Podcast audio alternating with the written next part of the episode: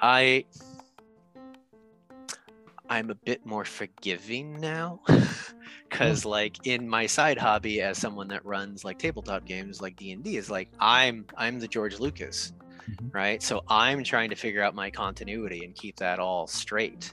Yeah. And you can do specifically in Dungeons and Dragons, you can go and say, all right, here's a setting book, here's Faerun, the classic setting, here's a giant continent-wide map. That city's there and that city's there, blah blah blah and blah blah blah. Yeah. And you can go, all right, I'm gonna accept 80% of that. Or you can go, I'm gonna accept the basic concept of Fantasyland and write my own thing. Right? So it's what restraints and your players may come in and be like, oh no, no, no, no, I'm I'm expecting Faerun, and you're like, we're not doing Faerun, we're doing a different thing. Oh, well, I'm expecting, you know, this magic to work this way. And like, I tweaked it, it's actually different. Hmm. And at least between a dungeon master and a player, you can have that conversation. But it's it's totally separate from most other medium where it's like, I've made a thing, please don't throw rotten fruit at me.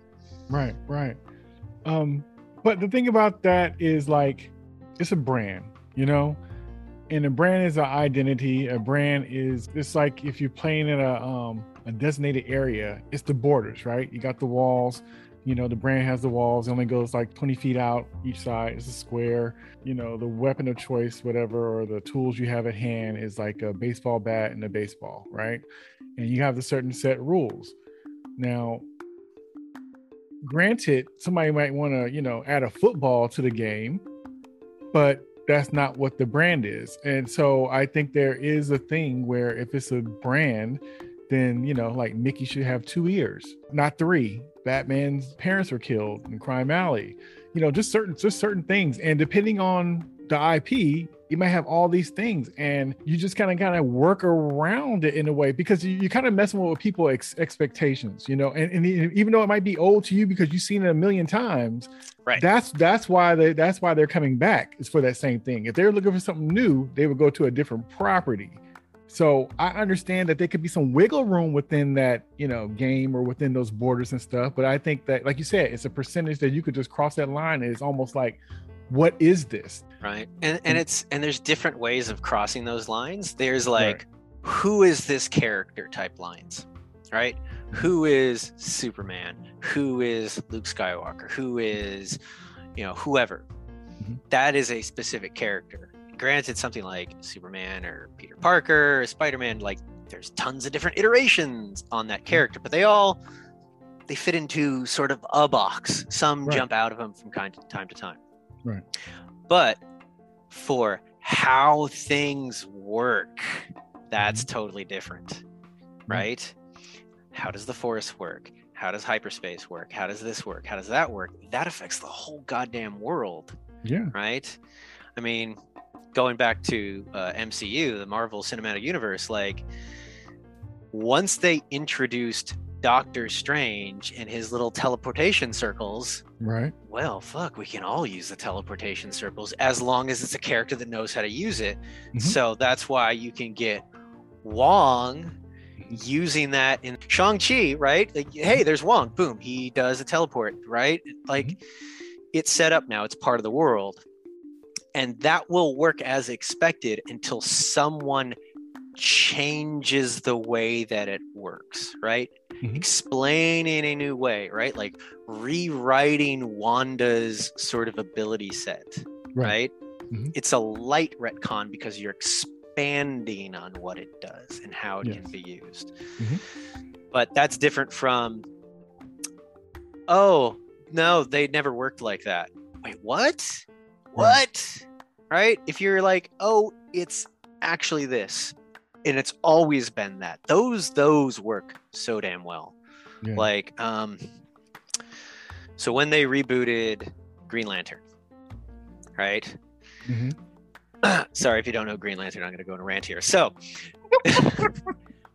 back in the late 90s, comics were extreme. So they killed Superman. They did all sorts of crazy stuff. As part of that, Hal Jordan, Mr. Green Lantern, got his home city wrecked, like wiped off the face of the map, nuclear explosion.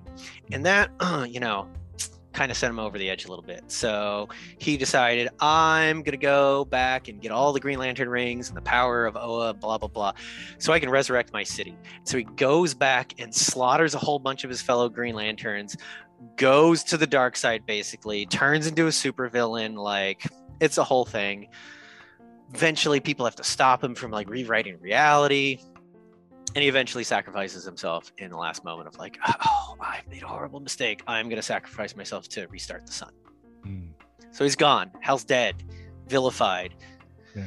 they do other stuff i'm not going to get into but they manage a writer comes and says i'm going to bring back hal jordan i'm going to say that he did all that stuff because there was this always existing evil entity called parallax which is what hal called himself after he went evil that Hmm. actually infected him made him do all this stuff and it just like took everything about the mythos Mhm. sort of codified it said yes this yes that yes and this yes but that yes this yes that and just like it was amazing like that that run was so great because it did things a lot of people look at green lantern and like oh he's got a magic ring that like yeah he uses willpower and he can do whatever he wants Right. and so what they did is in one one segment they had well, his buddy green arrow Mhm. he had hal's ring and bad guy sinestro was about to kill off another green lantern and he had the upper hand and he, Gr- green arrow ollie is trying to use hal's ring and he's like "Argh!" and sinestro's like bitch you don't know how hard that is. You can't fucking man up and do it. Right. like you betrayed hal and like got him killed. You're not gonna be able to use his his fucking ring. You're a bitch. And turns his back on him and always like motherfucker. And manifests a green arrow and shoots it into the back of sinestro. And immediately he's like, oh, I'm exhausted. And the other Green Lantern grabs Ollie and drags him out of there before Sinestro blows the place up. And Ollie's like, oh my God, I feel like I just ran like a fucking marathon. He's like, is it like that every time? And Kyle's like, yeah, it's like that every time you use the ring. And he's just like, damn. And so Yeah. that scene, which Yeah. has, Yeah. you know, emotional weight to it and everything else like that, right. but it's also like, oh shit. Every time one of the Green Lanterns do this thing that requires willpower, it's not a little bit of willpower. Right. It's a truckload of willpower. And it Yeah. automatically makes every single Green Lantern that much more badass. Yeah. Right? Yeah. Yeah. And that's a retcon. That's a total change that was never established before, but it added to it. right. Right. It Right. Made this other thing. it was it- witty and it, and it was creative within the parameters of the spacing. Right. which which was brilliant. But that's almost kind of like that whole thing about Superman talking about like almost like the world is like paper, and he always got to be very careful so he can't hurt anything. Like Right. everything's a Cardboard world thought. speech. Yeah, exactly. He got to be so careful with everything he does because he could potentially just destroy everything. Right. And that's Yeah. when it's like, oh yeah, Superman's strong. It's like, no. No, Superman's been holding back the, The whole whole time. and it's like, you, buddy, you can you take can it. take it. Here we go. bam, bam, bam. oh no, you could take it. Oh man, that was so powerful. Ah, Justice League Unlimited. My oh man, Masterpiece. you talk oh, man. I still revisit that show. Yeah. Uh, but, but that that it just had so many moments. Like it, it, it don't- make no sense why why those DC movies are where they at now. When you had that, that was a cartoon. That was a cartoon. That was oh boy. It didn't make no sense. It didn't make no sense. Well, that and that's a perfect case of Zack Snyder going way outside those boundaries of like Yeah. I've got 20, 30, maybe 50, 60% of what this character is Mhm. and then really going somewhere else with the other 30%. Yeah, yeah. I, I think he's messing with fundamentals, and that's what threw me off with him and his Superman. Now, was Yeah. it a good movie? It was fine, but to me, it wasn't a Superman movie. Not, not- Exactly. Not, to me. Now, if it was any other character, I'd be fine with it. But it's Well- it was it was hitting too many things that I needed to be there. Like you know, it just wasn't enough stuff Mhm. lining up. Yeah. So it was a And- good bad movie. And that's it's a similar thing with the last jedi there's Mhm. parts of it things that he things that he's doing with the characters things that he's doing with sort of expectations of being a, a, a, a jedi a hero whatever there's themes that he's talking about that in a different movie Yeah. Fuck yes. Yeah. Like I get Yeah. that. And he's obviously a very good director and a very Yes, good writer. is. Fucking he Knives is. Out is goddamn amazing, but it didn't work in that. And that's ignoring all the other sort of structural dumb shit that went on in that movie. Yeah. We're out of gas. Oh no. Mm. Hey, I would always think twice about what direction I was going when the main person in the movie, where you got Mark Hamill saying, "Hey, I don't This is think not the my character. It's not my character, and I, I don't think the fans are gonna like this. Now, if he, if he's saying that, and he's been with Right. that character forever, forever, you know, trust that he has a little insight. If if, if the you know if the canary is is dying in the coal mine, you, you need to listen. Right. And you know, listen. You know, on that speaking of Mandalorian again. Yeah.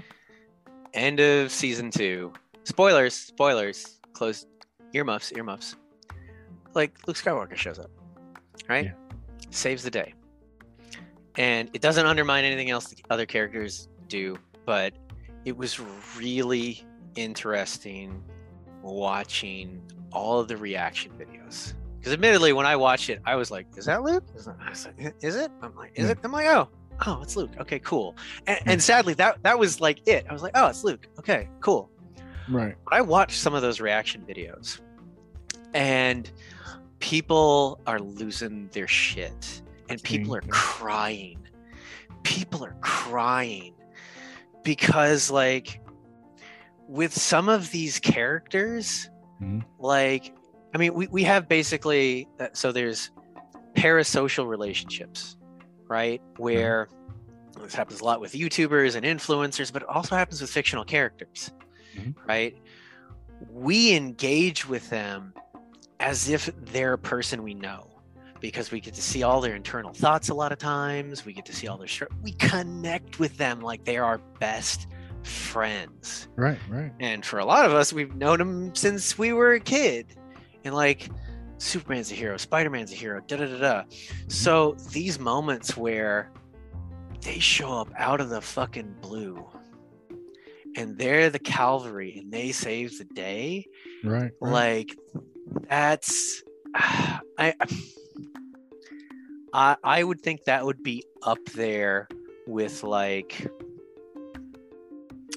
you're in a rough rough situation in real life Mhm. and one of your mentors shows up like or you know assuming you have a good relationship with your dad or your mom Mhm. one of your parents just like shows up out of the blue and saves the fucking day Yeah. like you know it, it's that so i get why some people are upset when they get the characterization of luke skywalker a little off because Yeah. it's really upsetting you're Yeah. changing this person i know it's psychologically it's on that level it's not oh you've messed up this fictional character's interpretation it's like no you you're changing my friend my hero my role model right. Right. so the upsetness over that oh yeah 100% yeah. the um trying to get people fired or chased off of twitter uh, realizing it was Luke that was coming to save Grogu. Why do you feel that you were kind of like, eh, about it? Like it was cool, but you wasn't like, like I said, the reaction videos to the I don't know, crying I've been people trying to figure that out for a while i was like okay well it's that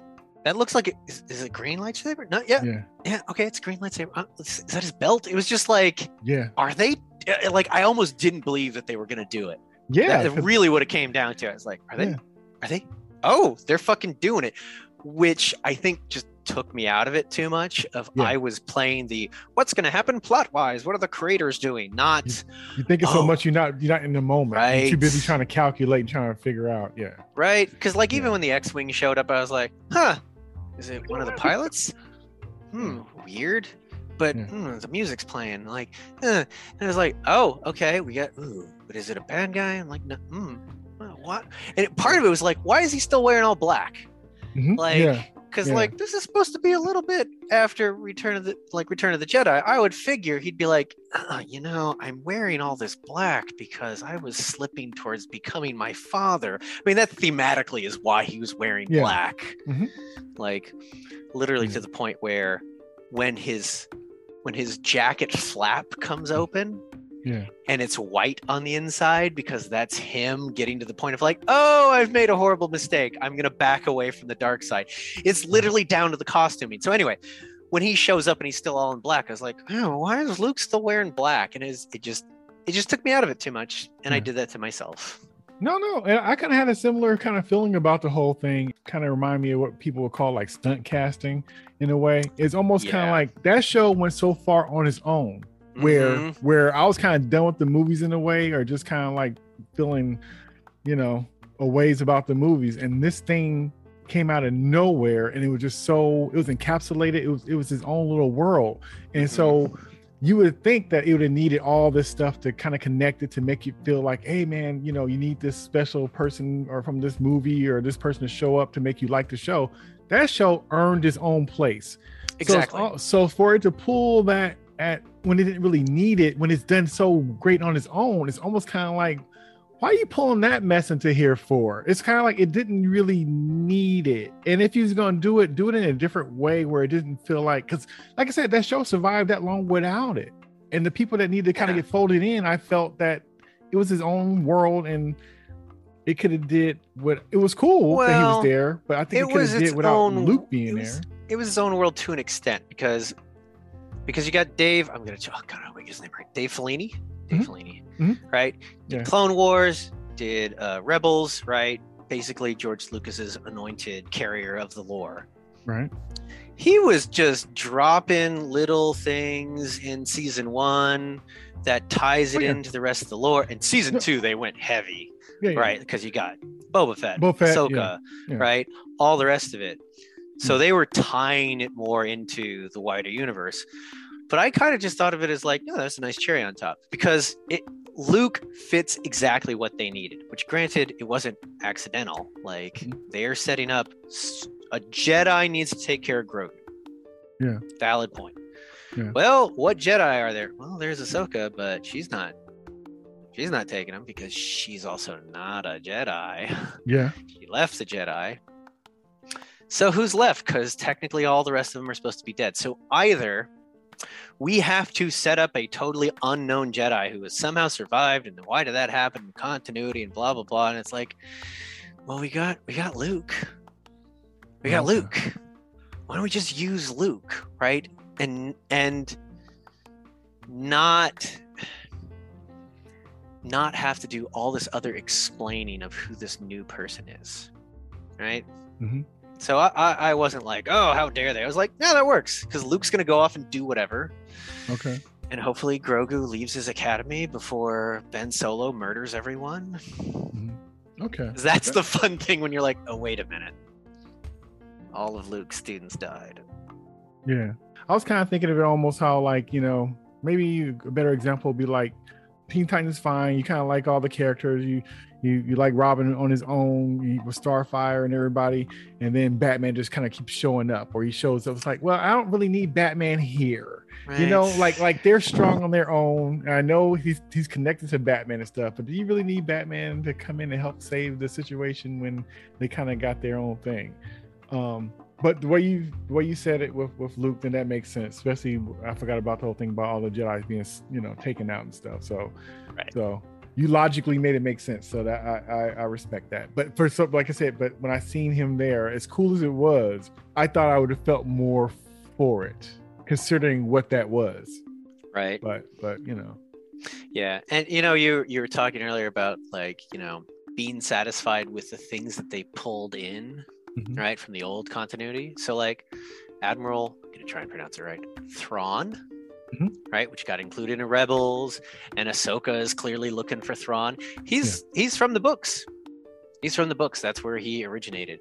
I think he had like two two trilogies where he's like one of the antagonists oh, wow. right and that's like oh cool they're they're cherry picking nice things and there's tons of stuff that i'm totally satisfied with them leaving on the the drawing board or the drawing table Mhm. but there's other weird things in there that are also like weird force sort of rule breaking things so like they had this whole thing oh it was one of the Thrawn trilogies they find some planet where there's some little weird little creature a little cat-sized creature and it just pushes the force away from it. So there's these weird little bubbles where the hmm. force can't sense or do anything. Huh. Right? Which is like, uh, hmm? Okay. and basically, I'm sure what it is is this is a, essentially a kryptonite. Right? Superman needs to be made weak. We come up with kryptonite. Boom, he's got a weakness. Right. So the writers are like, damn, we've spent like 10 years like writing up how badass force users are like Luke. We need to throw a curveball. Um, let's come up with this rare creature so the bad guys can discover it. Mhm. And it'll make it so that Luke can't sense or do anything inside those little anti-force bubbles. That's terrible. Ah, cool, right? Mhm. So it, it's clearly limited because it's tied to a creature, Mhm. right? Move the creature around. Who has the creature? Who knows where to get the creature? All this sort of stuff. Blah blah blah. Right. And the funny thing is, Admiral Thrawn wasn't using it specifically to thwart Luke Skywalker.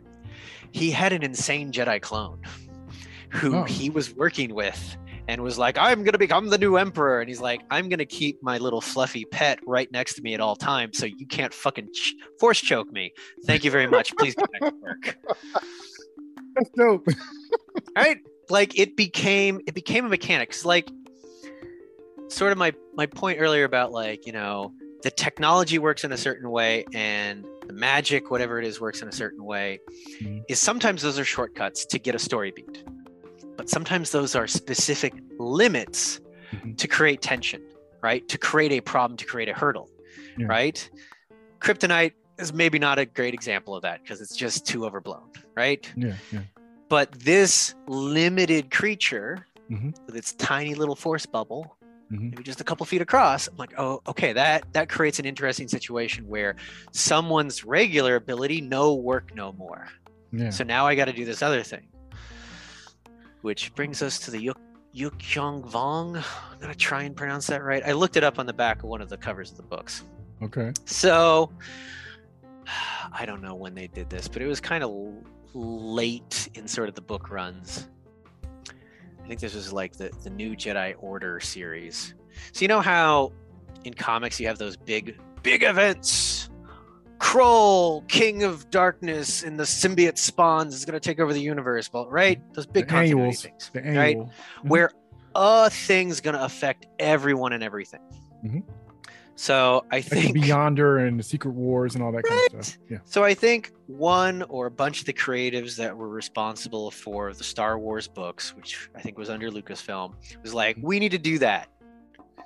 We we need to upset the order because we're just doing a whole bunch of here's the new bad guy of the week, which is maybe a book or two or three books, and then they're done. And then da da da da da, and it's like we got to really upset the status quo because at that Mhm. point in the books, like the New Republic was stable. They were the power in the galaxy again, right? They're dealing with like an Imperial remnant, blah, blah, blah. So someone's like, all right, let's come up with a bad guy that can take on the Republic and fuck over Jedi. Mhm. So they came up with the Yokesh Vong. I, I, I'm sure it's a mispronunciation. I don't care. Yokesh Vong, it's what I always call them. And basically, these guys come from literally outside the galaxy. They came from another galaxy. They flew all the way here in their little bio ships because all their technology is biological. Mhm.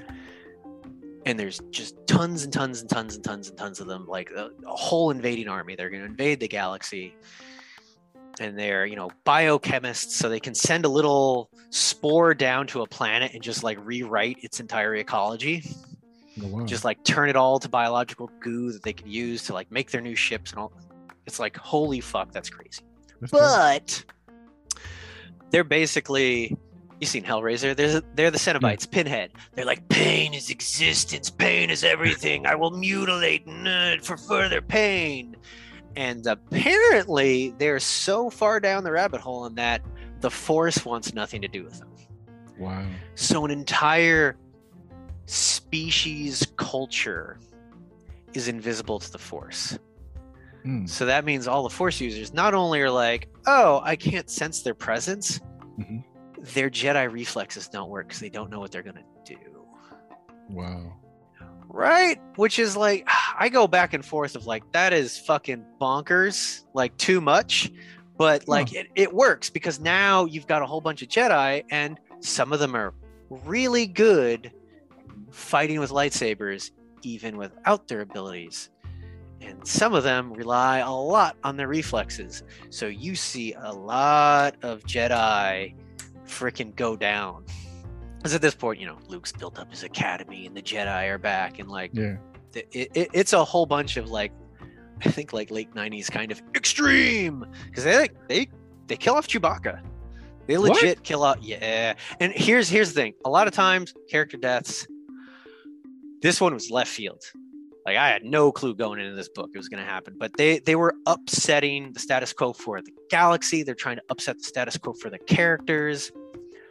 So, Han, Chewie, and Han's three kids. So him and Leia had twins. Yeah, Jacen and Jasia and they're like teenagers. They've gone. They're they're basically Jedi. They've gone through Luke's academy. They had a whole like young Jedi Academy series. Read the shit out of that. Yeah. Chewie's nephew, with the worst uncreative name ever of Lowbacca, was one of their friends. They're like, "Ah, let's come up with another uh, another name. Hmm, Chewie, Chewie, hmm, Lowbacca. Cool.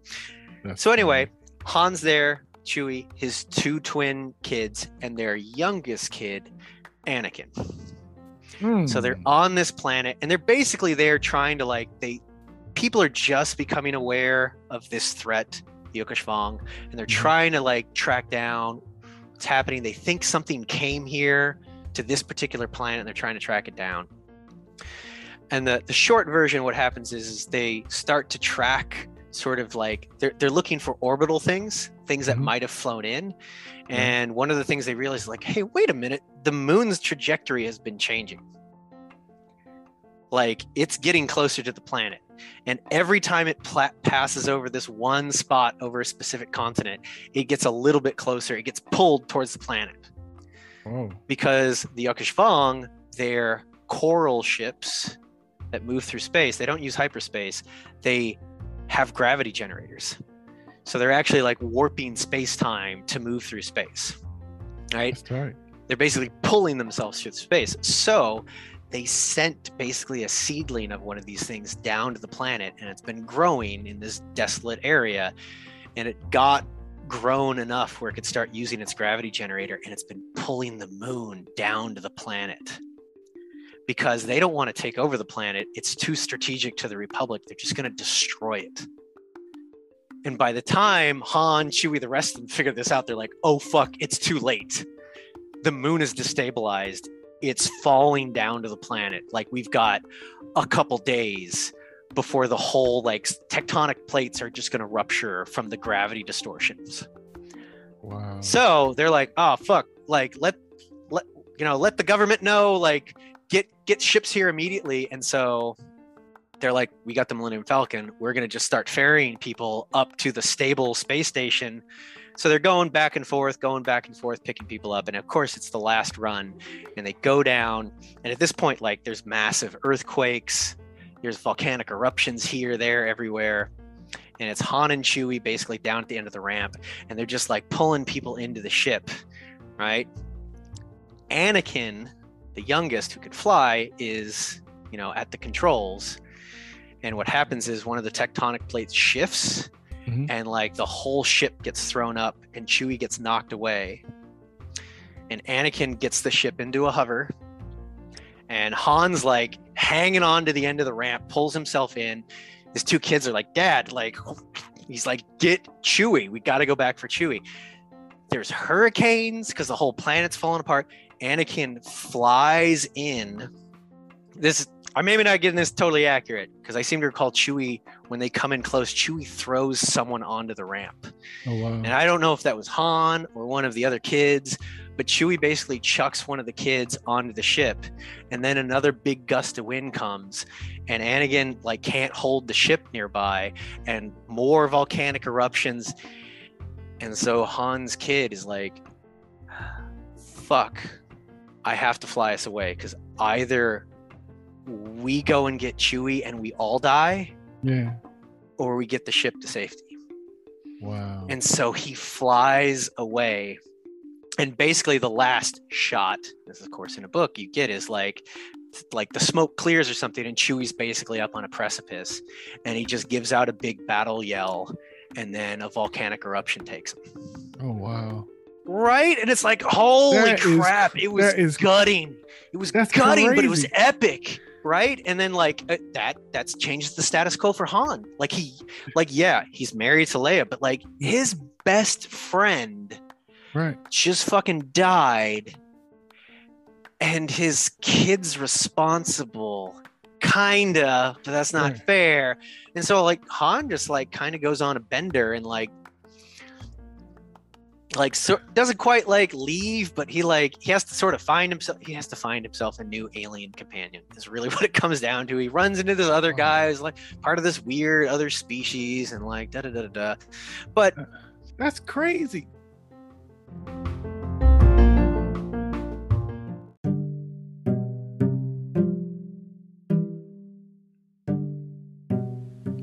Hey, this is Jay, and I hope you're enjoying the conversation so far.